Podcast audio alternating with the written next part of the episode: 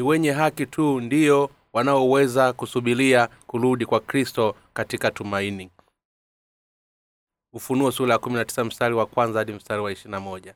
Katika sura iliyopita tuliona jinsi ambavyo mungu atakavyowaleta mapigo yake na kutisha katika ulimwengu huu. Katika sura hii sasa tunamuona kristo na jeshi lake lenye utukufu likipigana na kulishinda jeshi la mpinga kristo na kisha kumtupa mnyama na watumishi wake katika ziwa la moto hali wakiwa hai huku wakiua jeshi la mpinga kristo lililosalia kwa upanga wa neno utokao katika kinywa cha bwana. Na hivyo kulihitimisha vita yake dhidi ya shetani. Yaliyomo katika sura hii yanaweza kugawanyika katika mada kuu tatu. Moja watakatifu walionyakuliwa wanamsifu mungu kwa kuileta hukumu ya mapigo makuu katika ulimwengu huu. Mbili kutangazwa kwa ujio wa kalamu ya harusi ya mwanakondoo. Na tatu kushuka kwa bwana toka mbinguni pamoja na jeshi la yesu kristo. Sisi sote lazima tutambue kwamba hakika bwana mungu atatimiza kila kitu kama ilivyosema kwetu kupitia kitabu cha ufunuo.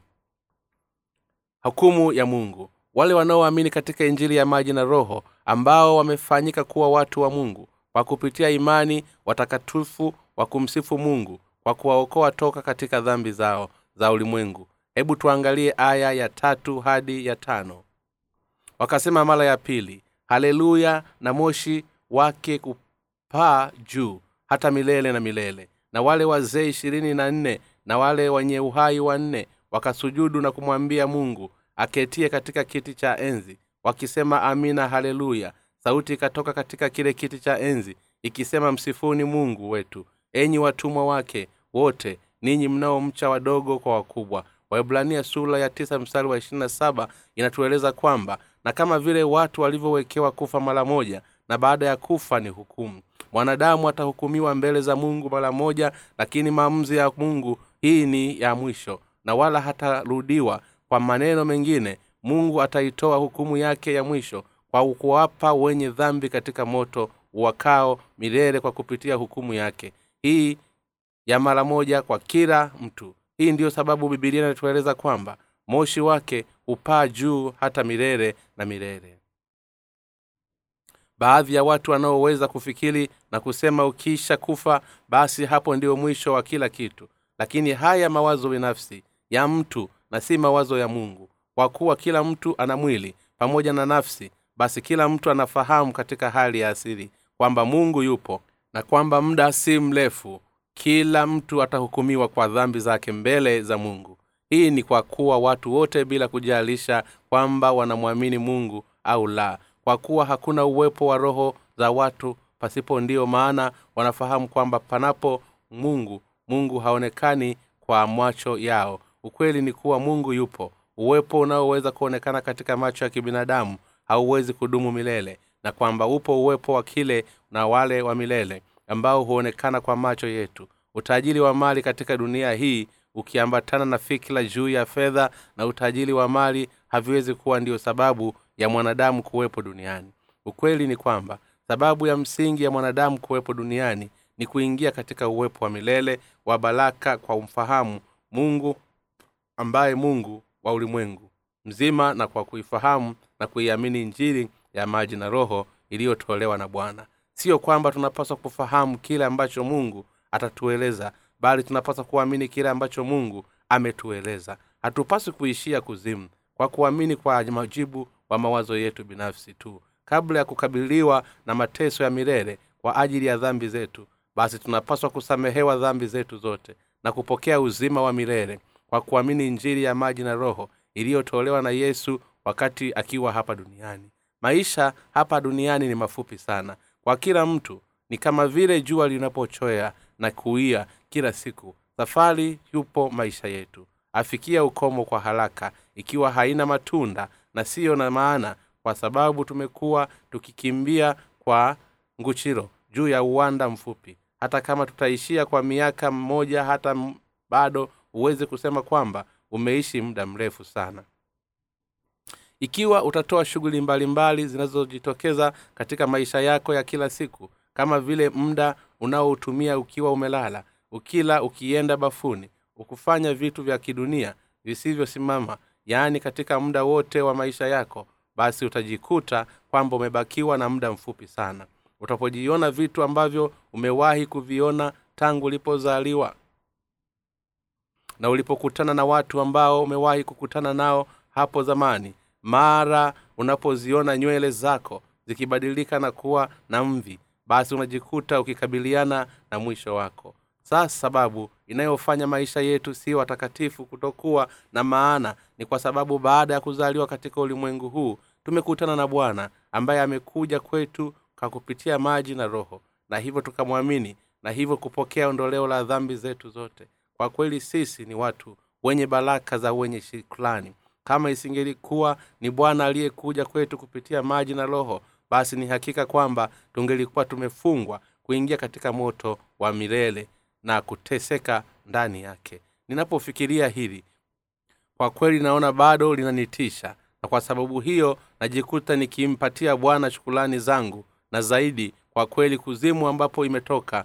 kwa sababu ya shetani ni mahali ambapo sana ambapo mateso yake ni makuu mno. Kiasi kwamba mtu atatamani kufa lakini kwa bahati mbaya hataweza kufa. Ni mahali ambapo moto wa kiberiti vinawaka milele. Ili kuweza kuifahamu kuisalia injili ya maji na roho iliyotolewa na yesu na ile kuweza kupokea roho mtakatifu basi imetupasa mtu kukutana na kwanza na watumishi wa mungu ambao wameshakutana na injili hii ya maji na roho ambayo wameshazaliwa tena upya yeyote aliyetaka kulipya jibu la swali la kuzaliwa tena upya kwa maji na kwa roho na kupokea roho mtakatifu anaweza kupata majibu yake kwa kuamini katika injili ya maji na roho na kisha kuishi kama mkristo. Bibilia inatueleza kwamba roho mtakatifu wa mungu anatolewa kwa kalama kama wale wote waliopokea ondoleo la dhambi kwa kuamini katika injili ya maji na roho.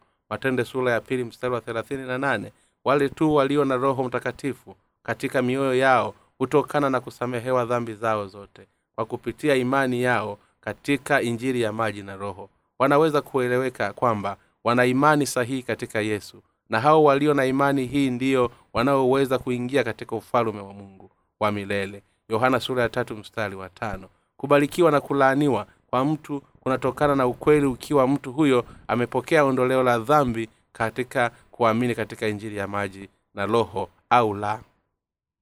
Wamevikwa kitani safi angavu na inayong'aa. Wale wanaofikiria kuhusu hatima yao ya baadaye na wanaotaka hatua tatizo la ondoleo la dhambi zao hao ndio wenye hekima na waliobarikiwa pamoja na kuwa mtu aweza kuwa ameishi maisha yenye mapungufu mengi. Ikiwa mtu huyo ameamini katika injili ya maji na roho na amepokea ondoleo la dhambi na roho mtakatifu katika moyo wake basi mtu huyo atakuwa ndiye aliyeishi maisha yenye mafanikio. Ufunuo kumi na tisa mstari wa nne hadi mstari wa tano unasema na wale wazee ishirini na nne na wale wenye uhai wanne wakakusujudia na kukuabudu mungu aketie katika kile kiti cha enzi wakisema amina haleluya sauti ikatoka katika kiti cha enzi ikisema msifuni mungu watu enyi watumwa wake wote ninyi mnaomcha wadogo kwa wakubwa. Hapa hii sentesi inaonyesha mnamcha mungu maana yake ni kulipokea neno la yesu kristo katika mioyo wa mtu na kisha kuishi kwa mujibu wa uongozi wa mungu. Ni wale tu waliosamehewa dhambi zao ndio wanaoweza kuona na kumsifu mungu katika ufalume wa mbinguni. Lakini wale ambao hawajapokea ondoleo la dhambi zao watateseka katika moto wakao na kuzimu na kisha kulaaniwa na mungu hebu tuendelee na aya ya sita hadi aya ya tisa. Nikasikia sauti kama sauti ya makutano mengi na kama sauti ya maji mengi na kama sauti ya radi yenye nguvu ikisema haleluya kwa kuwa bwana mungu wetu mwenyezi amemiliki na tufurahi tukashangilie tukampe utukufu wake kwa kuwa arusi ya mwana-kondoo imekuja na mkewe amejiweka tayari naye amepewa kuvikwa kitani nzuri ng'aayo safi kwa maana kitani nzuri hiyo ni matendo ya haki ya watakatifu. Hapa vifungu hivi vinaeleza kwamba mtume yohana alisikia sauti ya kusifu sauti kama ya mkutano wa watu wengi katika sauti ya maji mengi na kama sauti ya radi kuu. Sauti hii ni nyingine bali ni sauti ya wale waliopokea ondoleo la dhambi wakiwa wamekusanyika pamoja wakamsifu mungu. Huu wimbo wa kusifu ulioundwa kwanza kwa kusifu na kumsifu mungu kwa kuwaruhusu kuwa chini ya utawala wa mungu mwenyezi wakisha kutawaliwa na mungu na kisha kuishi na mungu. Katika utukufu wa mambo hayo yote wamefanywa watakatifu kuwa na furaha kuu na kisha kumpatia mungu utukufu mkuu na ndiyo maana hawawezi kufanya lolote zidi ya kumsifu mungu. Huku wakipiga kelele na tukufurahi tukashangilie tukampe utukufu wake pia watakatifu wanaendelea na sifa zao. Kwa kuwa arusi ya mwana kondoo imekuja na mkewe amejiweka tayari naye amepewa kuvikwa kitani safi ing'aayo safi. Maana kitani nzuri hiyo ni matendo ya haki ya watakatifu. Hii inamaanisha nini? Inamaanisha kwamba kama mungu anavyowaahidi wanadamu yeye atarudi hapa duniani atafunga ndoa na wale waliopokea roho mtakatifu kwa kumwamini yeye na kwa kuzaliwa tena upya na kisha kuishi pamoja nao milele. Ndoa ni muungano wa bwana harusi na bibi harusi. Kwa maneno mengine wakati yesu anaporudi hapa duniani atawaokoa na kisha kuishi nao wale tu waliozaliwa upya tena kwa maji na kwa roho. Pia inamaanisha kwamba yesu ataujenga ufalume wake wa milenia na mbingu na nchi mpya ili aweze kuishi pamoja na watakatifu milele na milele. Utukufu wa bibi harusi kuishi pamoja na bwana harusi ni mkuu mno kiasi kwamba hauwezi kuelezwa vipi. Mioyo yetu ijawa na furaha kila tunapolifikiria utukufu huo. Wakati ulimwengu ambao yesu atatawala utakapofikia mabibi harusi wake watakuwa na furaha sana ambayo haiwezi kuelezwa na maneno. Ni furaha kiasi gani watakuwa nayo wakati watakapokuwa wakitawaliwa na mchungaji mwema? Kwa kuwa yesu kristo ni bwana harusi wa wema mkamilifu basi hivyo ndiyo na utawala wake utakavyokuwa na wema na ukamilifu. Yesu atatawala katika ufalume wa mbinguni. Injiri ya pekee ambayo itakustahisha kwenda mbinguni. Ili mtu aweze kupokea roho mtakatifu na kuingia mbinguni basi imempasa mtu huyo kuamini kikamilifu katika ubatizo wa yesu na damu yake kwa kuwa bwana wetu alikuja hapa duniani ili kuwaokoa wenye dhambi wote toka katika dhambi zao zote kwa kuzichukua dhambi hizo za mwanadamu dhambi zote katika mwili wake. Basi ndiyo maana ilimpasa kubatizwa na yohana. Hivyo yesu mwenyewe alisurubiwa msalabani. Kwa niaba yetu mara baada ya kuwa ameupokea ubatizo wake alihukumiwa kwa ajili ya dhambi zetu zote. Akafufuka tena toka kwa wafu na akamfanyia bwana wa okovu wa milele kwa wale wote wanaoamini. Huyu bwana atarudi hapa duniani atawapokea watu wake ambao wamefanyika mabibi harusi wale kwa imani kisha ataishi nao milele. Wale waliofanyika kuwa mabibi harusi wale sasa wataishi pamoja na bwana katika nchi mpya yenye utukufu. Kwa baraka yenye utukufu kwa mabibi harusi hivyo watoto wa mungu waliookolewa watampitia yesu kristo utukufu kwa kumsifu milele. Watu hawa ambao watatawaliwa na mungu wataangalia katika furaha yao na kwa kufurahi hii watampatia bwana huruma na utukufu wote wanadamu wote wamekuwa wakisubilia tukio hili tangu wakati wa uumbaji. Tukio hili linatimizwa katika yesu aliporudi na kuwainua wale wote waliompokea roho mtakatifu na kisha kuishi nao. Mungu amefanya ulimwengu mpya kwa ajili ya wanadamu na ulimwengu huu mpya umetungojea tunaishi kwa ajili ya hili na tumezaliwa hapa ulimwenguni kwa ajili ya hili.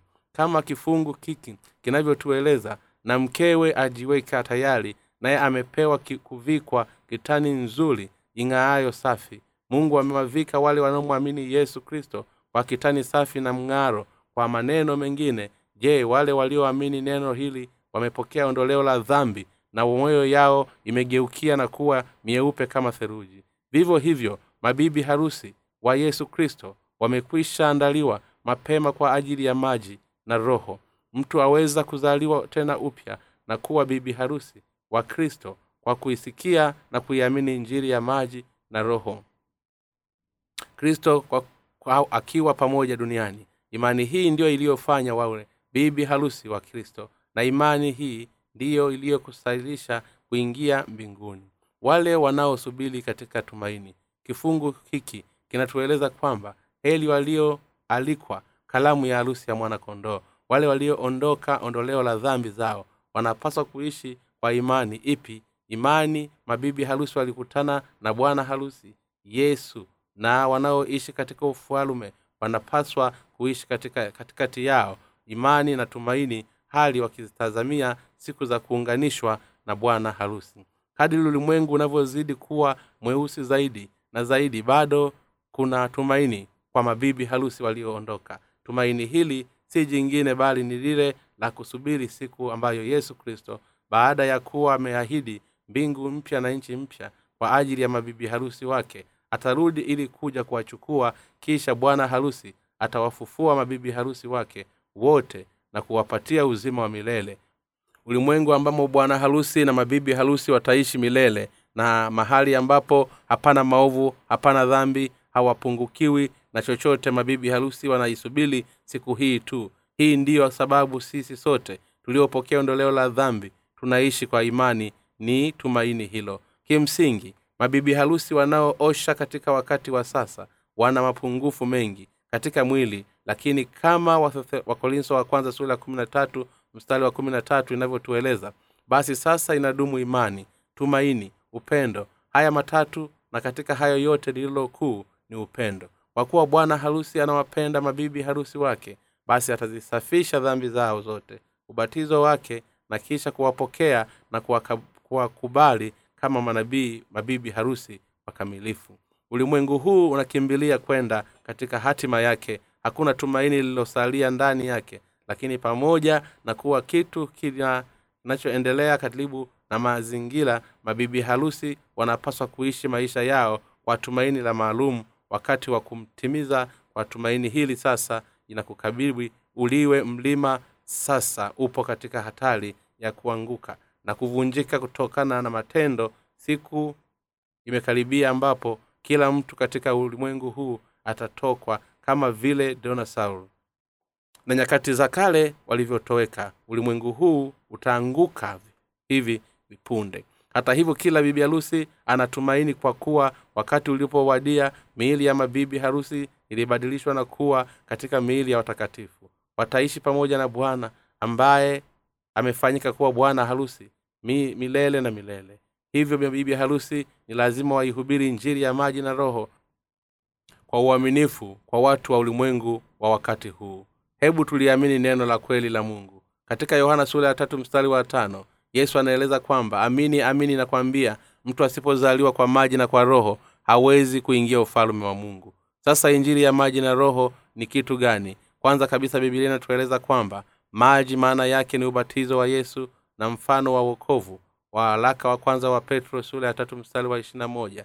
Wakati yesu alipofikia umri wa miaka thelathini alikwenda na yohana aliyekuwa akiwabatiza watu na israeli katika mto yorodani yesu anatueleza kwamba yohana mbatizaji alikuwa ni mwakilishi wa wanadamu na kuhani mkuu wa mwisho wa agano la kale. Mara baada ya kukutana na yohana yesu aliupokea ubatizo toka kwa yohana ubatizo ambao ulitimiza haki yote ya mungu. Matayo sura ya tatu mstari wa kumi na tano na kumi na moja mstari wa kumi na moja hadi kumi na nne. Hivyo ubatizo wa yesu uliupokea ulikuwa ni sadaka ya milele ambapo kwa hao dhambi zote za ulimwengu zilipitishwa kwenda kwa kristo mwenyewe. Kitendo cha yesu kufanyika mwili kupitia roho mtakatifu ubatizo wake na damu yake na kifo chake msalabani na ufufuo wake na kupaa kwake yote matendo ya roho mtakatifu. Wakati mtu anapoamini kwamba yesu alikuja hapa duniani na kwa kupitia maji na roho alizifanya dhambi zake zote kutoweka mara moja basi mtu huyu anaweza kufanyika mwenye haki aliye huru toka katika dhambi na bibi harusi wa kristo. Haki si kuwa mambo yaliyokamilishwa kwa mawazo ya mwanadamu bali ni mambo yanayotokana mawazo ya mungu mwenyewe.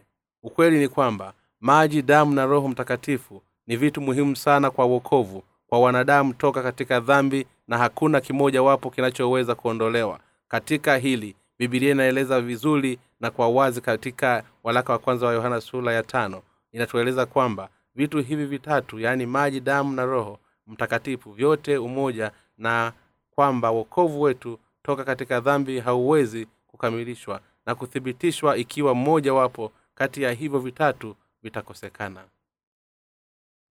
Tunapofahamu na kuamini ukweli huu kwamba uokovu kamili ni kuamini katika hivi vitatu maji damu na roho mtakatifu basi tunaweza kutambua na kuupokea upendo wa yesu ambao umetuokoa na kwa sababu hiyo mioyo yetu kwa hakika itakuwa haina dhambi kabisa. Katika matendo sura ya pili mstari wa thelathini na nane biblia inatu- ina- inatuahidi kusema tubuni mkabatizwe kila mmoja kwa jina lake yesu. Mkristo mpate ondoleo la dhambi zenu nanyi mtapokea kipawa cha roho mtakatifu. Ni nini basi? Je hii neno linatuwezeshaje kupokea roho mtakatifu? Hiki ni, kiji, ni jingine bali ni neno la yesu la ubatizo maji na la kifo chake msalabani damu na la yeye kuwa ni mungu ufufuo na kupaa roho mtakatifu. Neno hili la uokovu lilikuwa limetabiliwa katika maagano ya msa na manabii wengine wa agano la kale au lilitimizwa kushuhudia ya katika injili yote nne za agano jipya na pia wokovu wa milele. Na upatanisho umekamilishwa mara moja. Umeandikwa katika kitabu cha wabrania na habari hii inashuhudia tena na tena juu ya wakati wa mungu ambao tumeupokea kupitia imani yetu. Pamoja na kuwa kila mtu katika ulimwengu huu wenye dhambi anaishi maisha ya kimwili ambayo yana mapungufu sana mbele za mungu ukweli unabaki kwamba mtu huyo anapaswa kupokea ondoleo la dhambi linalotolewa na mungu ili kisha kuishi hali hili weka tumaini lake mbinguni hili zawadi ambazo mungu amewapatia wanadamu. Sisi sote tunapaswa kuipokea neema hii bule kuliamini neno la kwamba bwana wetu atarudi na kwamba atau- ataujenga ufalume wake mpya na kwamba ataturuhusu kuishi ndani yake. Ni tumaini letu la ukweli. Tunapaswa kuishi kwa tumaini hili na hivyo ndivyo ninavyoamini kwa nguvu zangu zote. Je unafahamu dhambi imeenea kwa kiasi gani hapa ulimwenguni ukilinganisha na wakati wa galika na nuhu dhambi za kipindi hiki zimeenea zaidi kuliko kwa wakati huo wakati wa nuhu. Mungu baada ya kuona kwamba mawazo ya mwanadamu yalikuwa ni maovu katikati ya wote aliamua kumwangamiza ulimwengu wa kwanza kwa galika akamwambia nuhu jenga safina. Na akawaokoa wale walioingia katika safina hii kwa kuliamini neno lake pamoja na kuwa mungu alisema kwa hakika kwamba atauhukumu ulimwengu kwa maji na watu wanane na wa familia hii ya nuhu ndio walioamini neno lake. Hivyo walitengeneza safina na mungu wa dhaidi na miaka mia moja kisha wakaingia ili kukwepa ghadhiba baada ya kufanya hivyo mungu alianza kuleta hukumu yake kwa ulimwengu wa kwanza. Gafula anga likageuka na kuwa jeusi kisha mvua yenye tufani ikaanza kunyesha pengine baada ya saa moja maji yalikuwa yameshafika karibu ghorofa ya tatu. Hivyo mvua ikanyesha kwa siku arobaini ikauzamisha ulimwengu wote chini ya maji kama alivyokuwa nuhu na familia yake. Walivyoingia katika safina huku wakiamini kwamba ulimwengu mpya unakaribia. Kufunguliwa wewe na mimi tunapaswa kuishi katika kipindi hiki cha, ku, cha tumaini kama walivyoweza kujenga safina kwa miaka mia moja kwa kuwa walimwamini mungu basi mimi ninaamini kwamba sisi nasi tunapaswa kuvumilia na kuihubiri injili. Mungu alimwambia nuhu ujifanyie safina. Mwanzo sura ya nne mstari wa kumi na nne. Neno hili linatueleza kwamba ili sisi tuweze kulinda imani yetu basi tunapaswa kwanza kujitoa sisi wenyewe kwa bwana na katika kuihubiri injili. Pamoja na kuwa waliozaliwa tena upya wanatumaini hakuna tumaini kwa wale walioamini katika injili kwa kweli kwa hata wasioamini. Injili hii wana mchanganyiko mtupu. Bila kujali kwamba watu wanaamini injili ya maji na roho au la tunapaswa kuendelea kuihubiri injili hii kwao kwa imani. Wakati ulipo ni wakati ambapo watu ni lazima waingane katika injili hii ya kweli. Mapema padri iwezekanavyo. Wale wasioamini injili hiyo watalaaniwa hawa wa mwisho. Yaani wale wasioamini katika injili ni wajinga ambao watapokea hukumu ya mungu wa milele na kisha kutupwa kuzimu. Usiliache tumaini lako ikiwa wewe haki haipotezi tumaini lako. Basi ni hakika kuwa kifo kitakuwa kinawangojea ili hatuna tumaini basi ni watu kuwa hatukuwa na nia wala hamu wala sababu yoyote ya kuishi. Hivyo hebu tuishi tukiwa na tumaini. Katika wazi wakati wa sasa wale wanaomwamini yesu na ambao wamezaliwa tena upya kwa kweli hao ndio wenye furaha kwa wanadamu. Tumaini pekee lililobakia ni kupokea ondoleo la dhambi. Yaani hakuna tumaini jingine zaidi ya kupokea roho mtakatifu wakati watu wanaposamehewa dhambi zao zote. Wanaweza kuwa na tumaini na kisha kuishi kwa furaha milele. Lakini kama hawana tumaini basi ni hakika kuwa wataangamia. Wangojea hii ni kwa sababu watakuwa hawajapokea roho mtakatifu. Ninaishi katika ulimwengu huu nikiwa natumaini kwa sababu nimepokea ondoleo la dhambi zangu zote. Nina tumaini yangu kwamba wewe nawe utaishi maisha yako. Ukiwa na tumaini hili ninaomba ili kwamba usiwe unajiangamisha na mawazo ya ulimwengu huu. Badala yake uishi maisha yako kama bibi harusi mwenye hekima hali ukiwepo ndugu zako wenye haki hali wakisaidia kusimama imara katika kristo. Wala usipoteze imani yako. Uendelee kumngoja bwana harusi na hatimaye uweze kuonana naye atakapokuja kukuchukua. Ninamshukuru mungu kwa kutuwezesha kuishi katika utukufu wake. Mungu wa mbinguni akubariki. Omba kitabu cha bule katika tovuti ya www bjnewlife org